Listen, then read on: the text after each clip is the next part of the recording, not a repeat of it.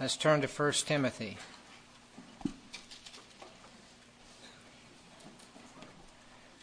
We'll be reading the first eight verses of chapter 2 of 1 Timothy.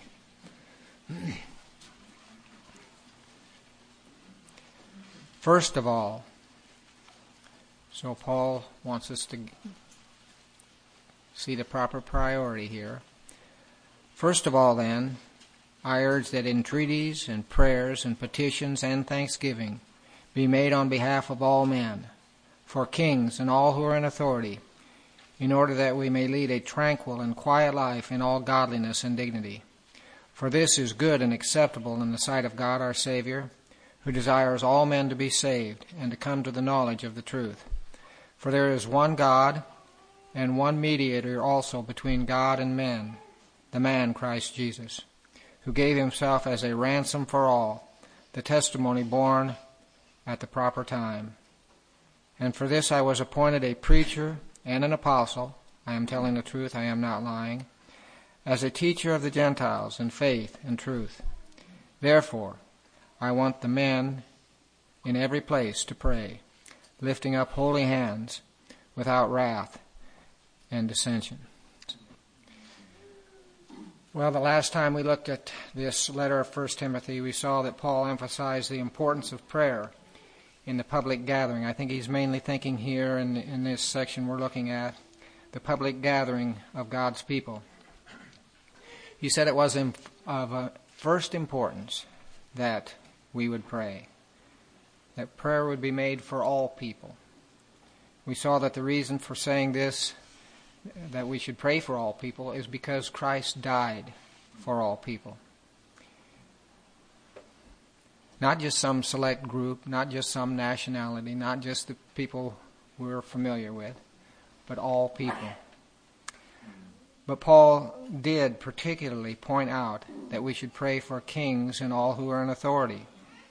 And his reason for that was that God's people might be able to lead a tranquil and quiet life in all godliness and dignity. Now, we pointed out last time that he was not saying that uh, we should pray for those in authority so that we could have an easy life. That's not what we should come away from uh, verse 2 with. Rather, his desire was that the way of Christ would be advanced and God's people could worship freely. And that can take place more readily in situations that are free from the disturbances of war and persecutions and unrestrained criminal activity. Good government and good laws provide a better setting for Christian living and Christian gathering, but of course, Paul also knew that Christ can build his church in any and all situations, even very difficult situations. That's what he was doing in the first century. We ended last time by pointing out that the New Testament writers emphasize doing good even in bad situations. We are to give honor to whom honor is due, pray for those in authority in whatever governmental situation we find ourselves, and seek to be good citizens wherever and whenever possible. Christians should be concerned for the good of their community, community and the good of their country, which will involve many things but he, you know, he really emphasized doing good for Christians in whatever situation you're in. Good deeds. You, it's amazing how often in this this context that he's dealing with here, if you look up at cross references, he'll he'll emphasize do good deeds in whatever situation you're in, that the gospel might be advanced. Um, so the idea of, of just working for the good of those around you and doing good for those around you. But he especially emphasized probably the best thing we can do for anybody is to pray for them. Prayer for those in authority, he specifically mentions. So I'd like to take a little more time on the subject of the Christian and government, especially on how to pray for those in authority. I think this is timely. It's amazing. You can't hardly watch anything on the news it's like there is the rest of the world has just disappeared, and we all we have is a few candidates running for office. That's the only thing that makes the news. So anyway, it is, I think, a timely thing. The New Testament instruction regarding our relationship to those in authority were given in a setting that was quite different than what we're in today. Representative government as we know it was not part of the political framework in the days of the apostles, especially a government like ours here in America, a constitutional republic. Uh, it just it's a different setting than what Paul was writing into. We have a, a, constitutional republic, and our founding documents actually recognize God given human rights. That's a pretty unique thing. God given human rights. Which means, among other things, that our government is supposed to recognize, I uh, guess I'll emphasize that word supposed to, supposed to recognize the dignity of everyone's personhood along with each person's freedom of conscience and, and religious expression. The original recognition by our government of God given rights like life and liberty and the pursuit of happiness, is, those, those things are a tremendous blessing which we should not take for granted. Many people have fought and died to make a government like this possible, and most people throughout history have not had governments like this. You just, we need to realize that. Most people, millions of people throughout history have not had a government like we're talking about here uh, that was presented to us in our founding documents. So, that was certainly true of the situation that Paul was writing into. Historically, this letter of Paul was written in the time of Nero, and all you have to do is say his name, and you realize that the situation was quite different back then. But actually, when this letter of 1 Timothy was written, he had not yet unleashed the full fury of government persecution upon the church. In fact, you know from uh, Philippians, though Paul was in jail, um, he had seen people from Caesar's own household converted, becoming Christians. It's a pretty amazing thing. A little earlier than that, Paul had even appealed to the Roman government for protection against his Jewish persecutors. So he was appealing to Rome for protection. But that situation was soon to change when Nero used the young Christian church as a scapegoat for his foolish and failed policies and administration.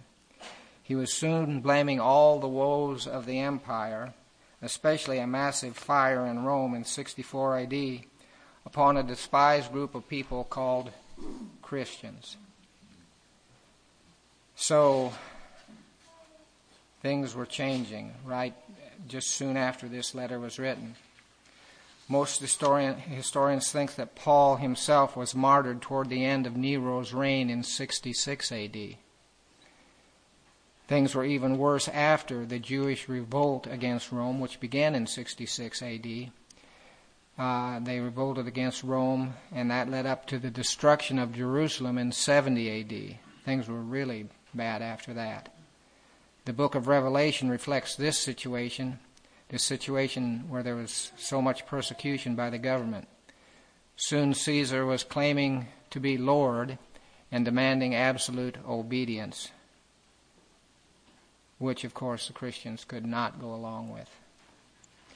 If you were here three or four years ago when I spoke out of the book of Revelation, you might remember that I made the case that Nero, both both personally and the empire under him and, and later is what I think the, is uh, referred to as the beast in uh, chapter 13 of Revelation. We're told that that beast made war on the saints. So that's uh, certainly a different situation where you have a government that's making war upon the saints. Can't go into that right now, but it does show that governments can be very great persecutor, persecutors of God's people. Nevertheless, that doesn't negate what Paul has said in this letter. Christians are still supposed to pray for those in authority, especially in light of the fact that God desires all men to be saved, even ruthless leaders. The question of how to pray for rulers and those in authority has been somewhat of an enigma to me down through the years. I've uh, I've tried to think through it here a little bit more just in relationship to this section of Scripture.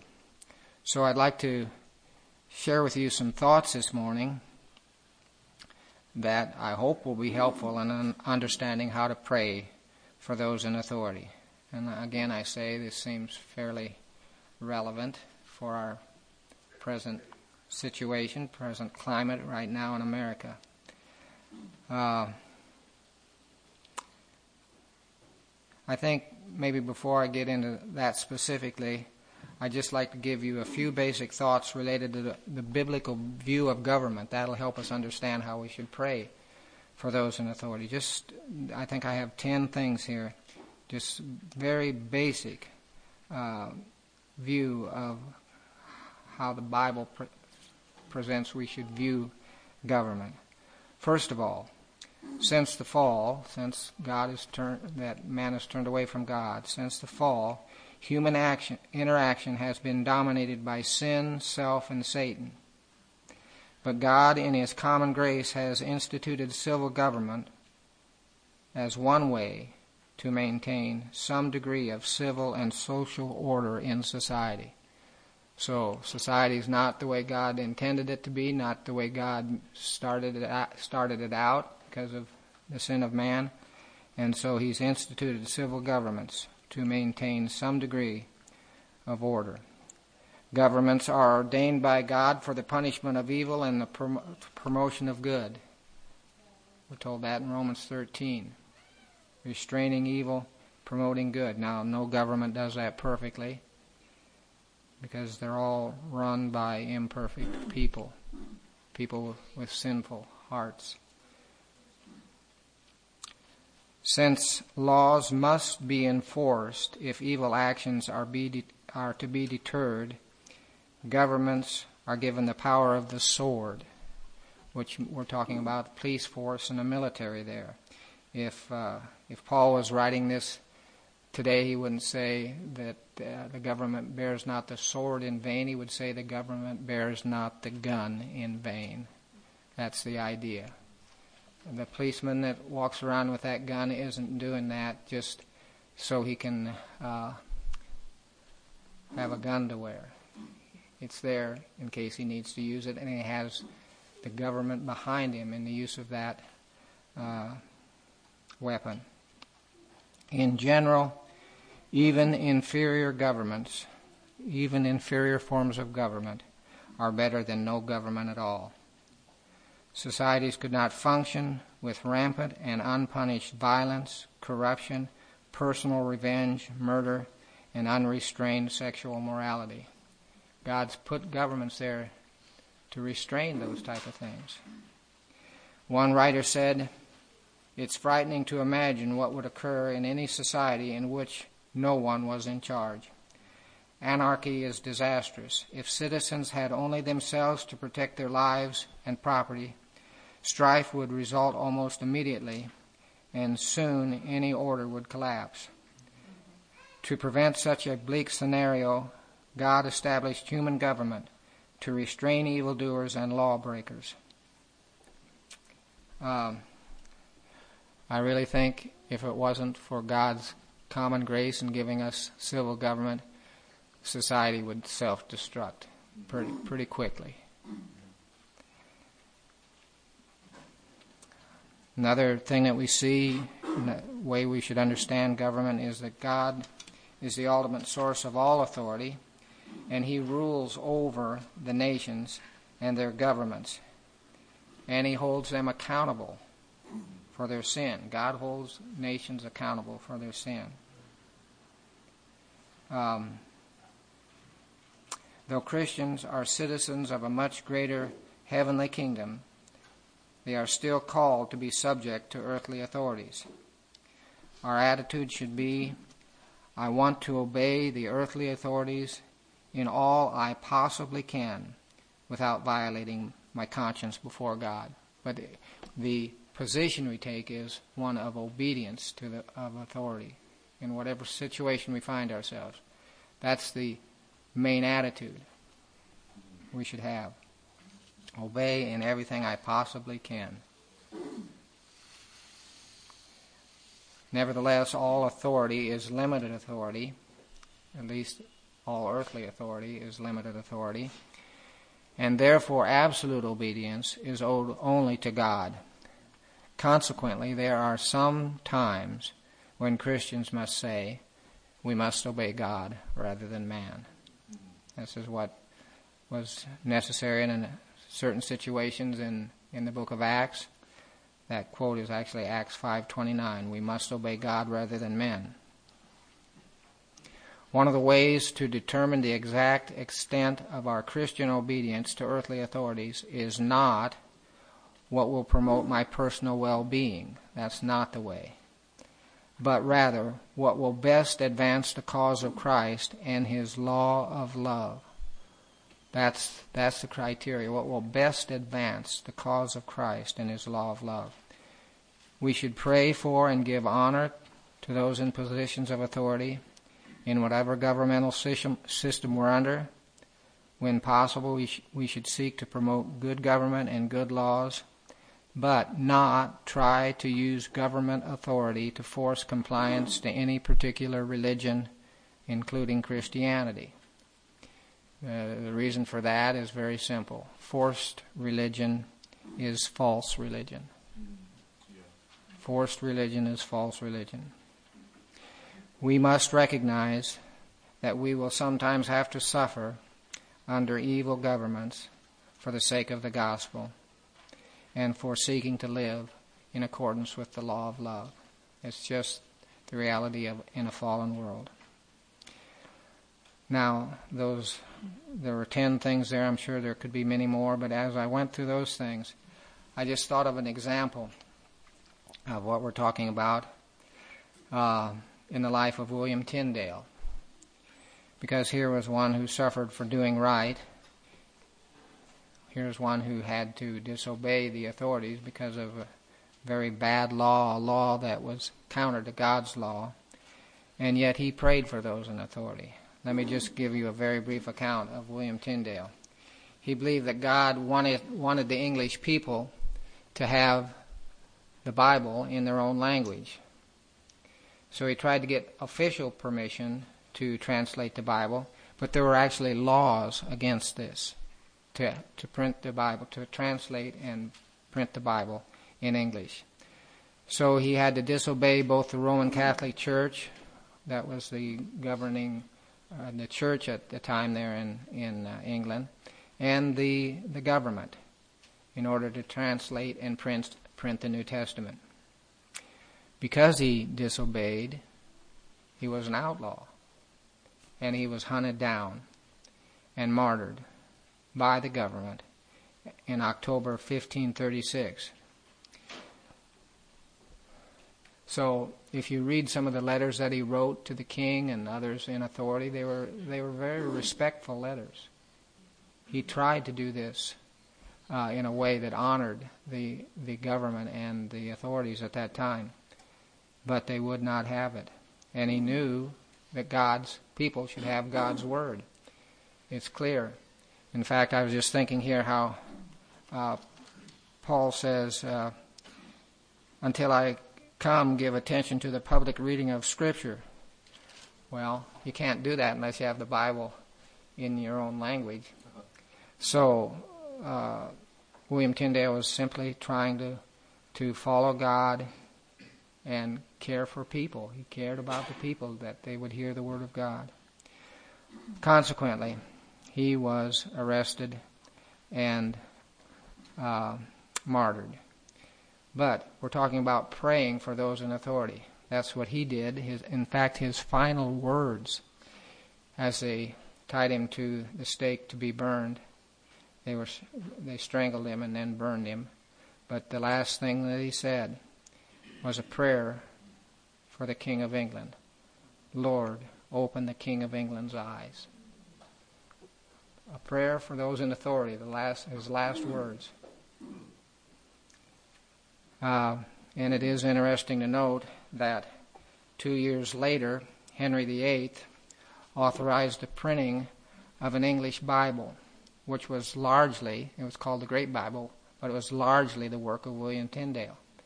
And then in 1611 is when the King James Version was printed, the English Bible that's had the most effect probably on the English speaking people uh, of all time, and that was 80% the work of William Tyndale.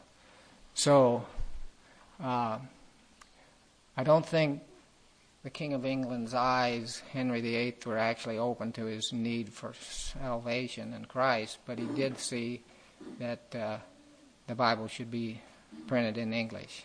So, a good example, I think, of what we're talking about here.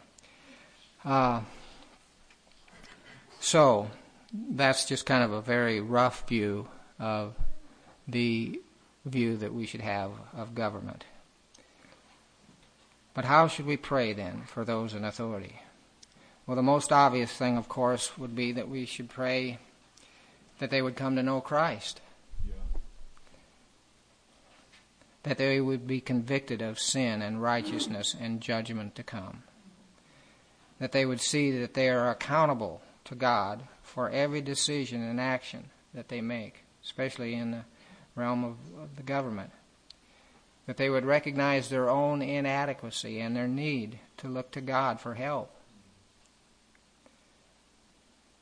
We could also pray that even as non-Christian leaders, they might have some fear of God, even if, they, if God doesn't bring them to salvation, that they might have some fear of God, or have some God-fearing advisors, so that their government might function somewhat as God intended government to function, restraining evil, protecting and supporting good, and punishing lawbreakers.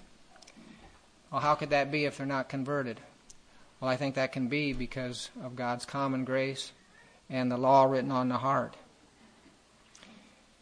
In other words, what we would be praying for was, would be that those who are in those positions of authority would seek to administer justice honestly and fairly.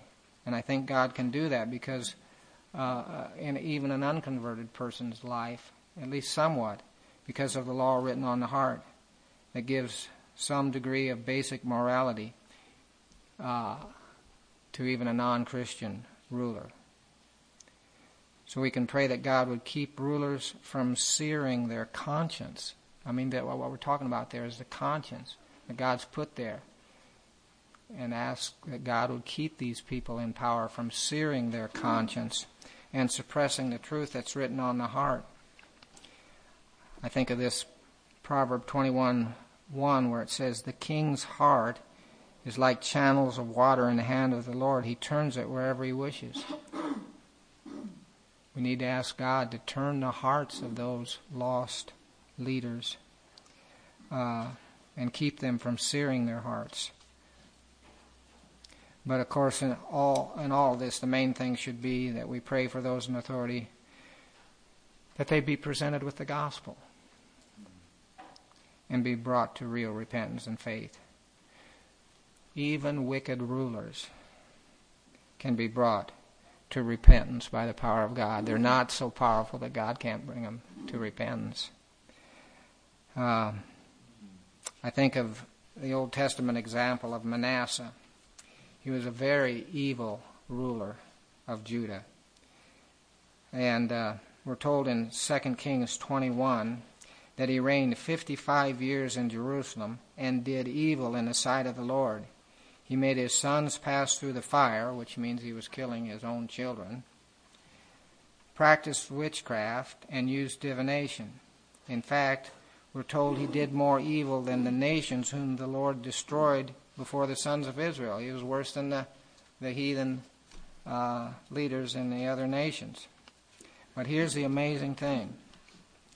In 2 Chronicles 33, we're told that after he was taken captive to Babylon, he was in distress and entreated the Lord his God and humbled himself greatly before the Lord before the God of his fathers. When he had prayed to him, when he prayed to God, God was moved by his entreaty and heard his supplication and brought him again to Jerusalem and to his kingdom. Then Manasseh knew that the Lord was God.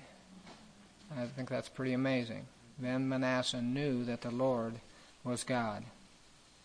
So God can humble even the mightiest and meanest of rulers. Nebuchadnezzar is another example of that. So we should keep this in mind when we pray for for rulers, lost um, people in leadership. I, I think um, think also here of Isaiah chapter 40. I think it's a good one to keep in mind, and in uh, it kind of keeps things in perspective here. This is Isaiah 40:23. Speaking of God, He it is who reduces rulers to nothing, who makes the judges of the earth meaningless. Scarcely have they been planted, scarcely have they been sown, scarcely has their stock taken root in the earth, but he merely blows on them and they wither, and the storm carries them away like stubble, just like a little weed God can get rid of them any time. So,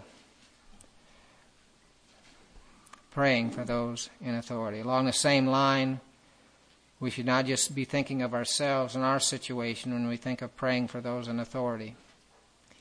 We should be praying for leaders of other countries where Christians are persecuted.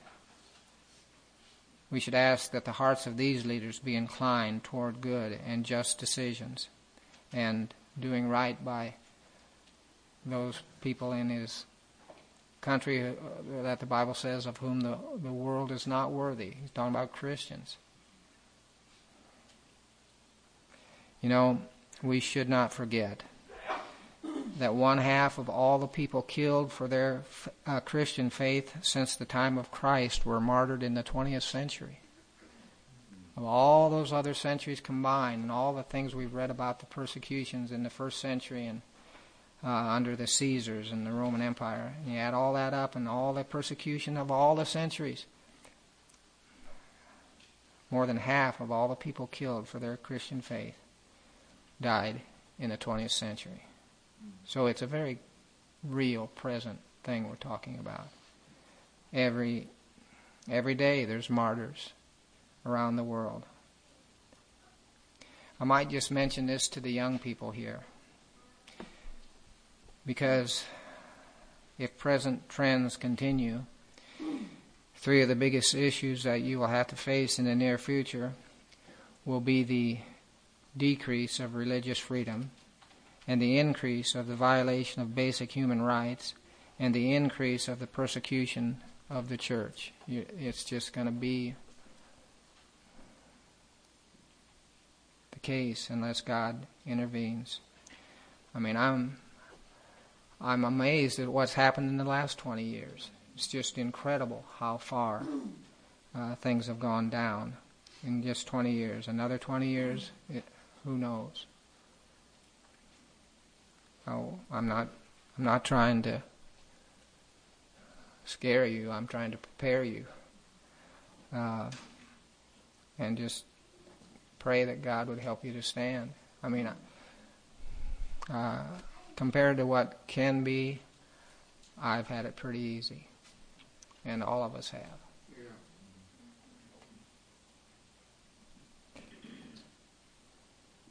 May God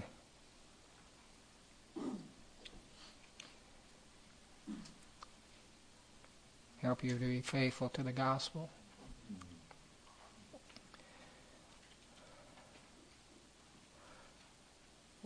So that's the one side of the area, just those in authority that don't know the Lord. But what about the situation where the person in authority has some credible profession of faith in Christ? In other words, where there's some hope that this person, either at the local or state or national level, might actually be a Christian. Well, we could pray that they would seek to implement policies that were consistent with biblical principles.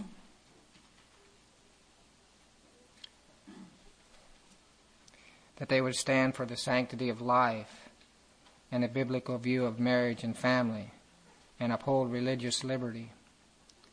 That they would seek godly counsel in difficult situations. You know, there's a lot in the Proverbs about seeking counsel. And certainly that would be true if you were in a position of uh, authority in a country. Seek godly counsel um, for decisions. And that they would be granted real wisdom and knowledge and discernment in their calling. That they would understand how to maintain a proper separation of church and state, knowing how to distinguish that which is Caesar's from that which is God's. Jesus said, there is a difference there. Give that to, which is Caesar's to Caesar and that which is God's to God. That they would be given generous and compassionate hearts for the tru- truly poor and needy in the land. There's so much in the Bible about that. For the truly poor and needy. And that they would maintain the proper use of the sword. They're, they're given this uh, position by God to use the sword, but it's often misused. So that they would know how to use the sword, the, the uh, authority that they've been given properly in that area. We could pray that authorities in all levels of government who profess to know Christ would have the strength to resist temptation and the fear of man. There's so much done in those positions because of the fear of man and for votes and for popularity. And there's so many temptations in those positions of power uh, that they would be able to avoid the love of money and the love of power that is so prevalent in those type of situations.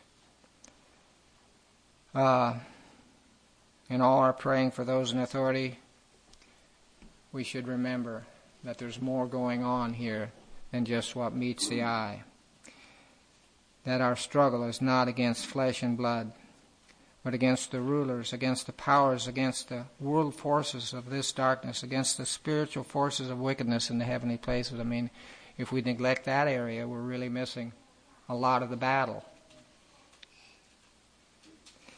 Behind this visible world of political leaders and social movements and international conflicts, there's an invisible realm that we cannot ignore. There are spiritual forces of wickedness in heavenly places. Exactly what Paul meant by these principalities and powers is a difficult subject, but we know that it must include demonic forces of deception and deceit invisible powers of wickedness and deceit that are active in promoting ungodly actions in the visible realm. We, we see the visible realm. God says there's a whole other realm involved here. And uh, we cannot neglect that. You know, I looked this subject up on the internet, which, of course, is a dangerous thing. and you can come up, you can come across all kinds of speculation related to how these principalities and powers are shaping the world today. You'll, you'll find stuff about territorial spirits and demonic strongholds over cities and demonic hierarchies that must be battled using strategic spiritual warfare. I mean, all kinds of intricate things like that. Uh, which we don't want to get sidetracked on because actually I think they fall into the category what Paul was talking about in this letter, warn Timothy about refuse foolish and ignorant speculation. So much of that is just speculation. But on the other hand, we must not forget as Christians that there is more going on than just people thinking and acting wrongly. There is an invisible demonic realm that has a real effect on this world and the places of power and influence. Now, that's not hard to believe when you look at a group like ISIS. I mean, that's so obviously demonic, some of the things that are done there. But I believe these demonic forces are active in a much deeper level everywhere. There are lies and deception because Satan's the father of lies. Paul brings this out in relationship to false teaching later on in this letter.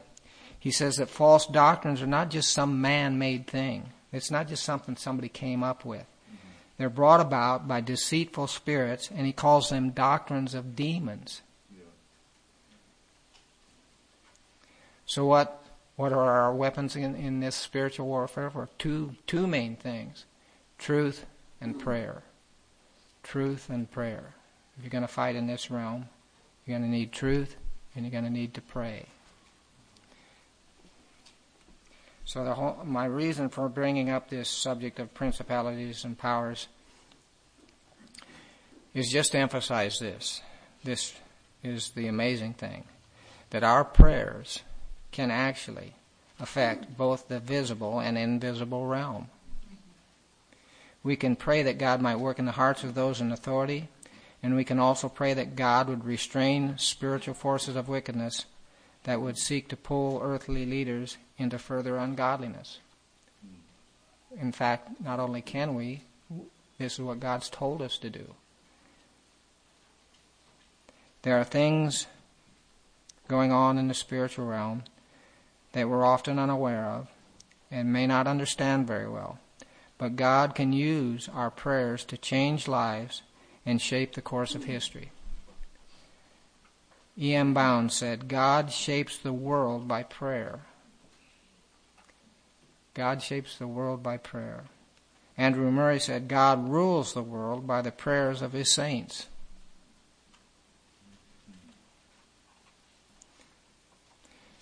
If you think about it, it's, it's pretty staggering to realize that our times of prayer can change things eternally. So I want to close with a quote from S.D. Gordon. He said, The greatest thing anyone can do for God and man is to pray. It's not the only thing, but it is the chief thing. The great people of the earth are the people who pray. I do not mean those who talk about prayer, nor those who say they believe in prayer, nor yet those who can explain about prayer, but I mean those who take the time to pray. So Paul says, as in this section, he says, Therefore I want men in every place to pray, lifting up holy hands without wrath and dissension. He's just saying, this is the way. If you're going to really have an effect on this world, this is the way to do it. I want the men to pray. It's absolutely essential.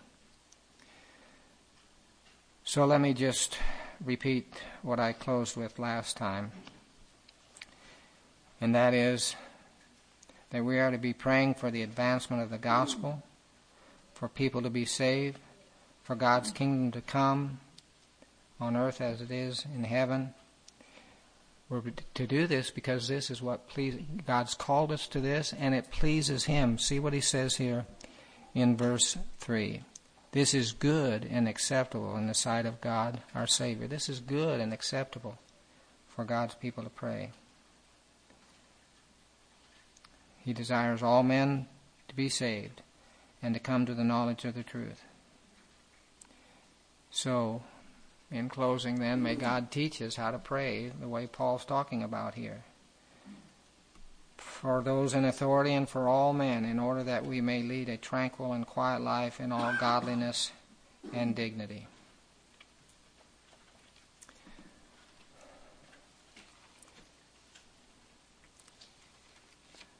I'm going to read two verses and be done. This, these are both from the Psalms, and I didn't know exactly where to fit them in, but they're part of the picture. And it's good to remember in these times we're in right now. The first is Psalm 118:8, where the psalmist says, "It is better to take refuge in the Lord than to trust in man. It is better to take refuge in the Lord than to trust in princes." Uh, you you look at some of these crowds at these Uh, political rallies, and you would think that these people are going to really make the big difference in the world. They're not. The Lord makes the difference. And then 146, Psalm 146, verse 3. Do not trust in princes, in mortal man, in whom there is no salvation. There's no real ultimate help in these people that seem to have so much power. We, we need to pray for them. They need God just as much as anyone else. And uh, God's told us to pray for those in authority. Well, let's pray here in closing.